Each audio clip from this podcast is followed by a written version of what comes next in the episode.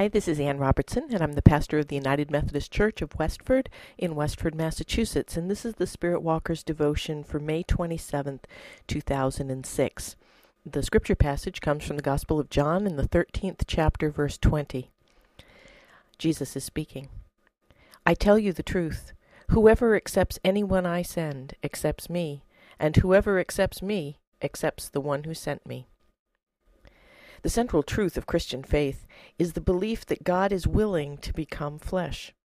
Incarnation, we call it. Of course, the incarnation is the pivotal event of God being revealed in the person of Jesus. Fully God, yet fully human, both together. But time and time again in the Bible, both in the Old and the New Testaments, we see evidence of God's tendency towards incarnation in smaller ways.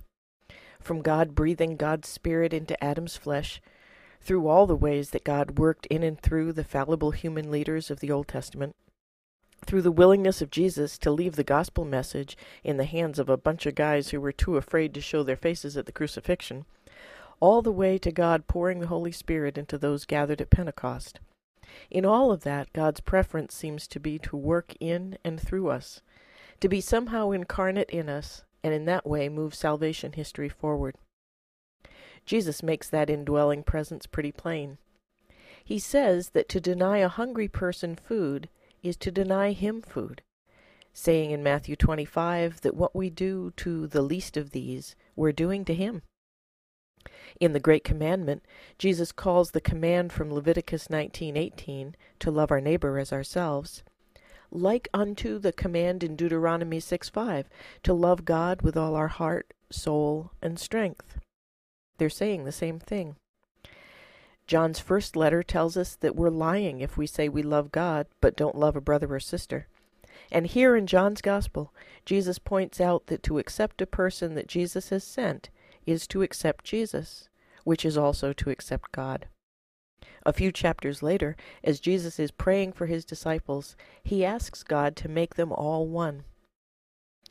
He says, I have given them the glory that you gave me, that they may be one as we are one, I in them and you in me. The evidence could go on for pages. King David understood this. We've also been reading his story in these past weeks, and although his misdeeds are legendary, he also shows an honor that few have matched in his dealings with King Saul. Even though Saul has turned on David, wants to kill him, and has forced him into exile in the desert while Saul hunts David with his armies. David remembers that God anointed Saul as king, and sees an attack on Saul as an attack on God. Time and time again, David's in a position to take Saul's life, become king himself, and end the war. But he doesn't. And when someone else does it for him and brings him the crown, David has the poor guy killed bringing the army that has been attacked by Saul again and again into a time of mourning for their slain enemy. A thousand years before the birth of Jesus, David had figured out how to love his enemy, and that capacity sprang from his ability to love God with all his heart. David loved the God in Saul. All of that means that God is much more present and accessible than we generally assume. I've been with people in a time of crisis who cry to me, where is God? Why doesn't God help me? I want to say, Who do you think brought you that casserole yesterday? Who do you think it was that just called you on the phone to see how you were doing? Who do you think is sitting next to you right now?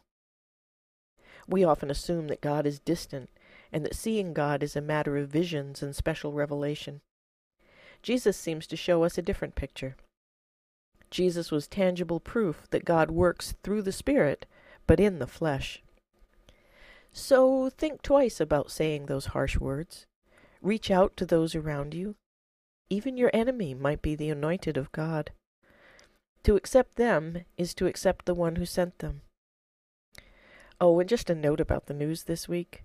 If you're climbing Mount Everest and run across someone who's in trouble, make like the Good Samaritan and help them. Don't seek to save your own skin at the scene of someone else's crucifixion. It might be Jesus dying there. Let us pray. Incarnate God, help us to recognize you in others. Amen. Thank you for subscribing to Spirit Walker Devotions. I'm the pastor of the United Methodist Church of Westford at 10 Church Street in Westford, Massachusetts. If you're in the area, stop in for worship at 9:30 on Sunday mornings. Spirit Walkers comes out each Saturday evening, and you can subscribe to it or my sermon podcasts either through iTunes or at www.annrobertson.com. You can also receive Spirit Walkers as an email and subscribe through the same address. If you'd like to drop me an email, I'd love to hear from you at ann at annrobertson.com. Thanks again for subscribing, and I'll look forward to being with you again next week.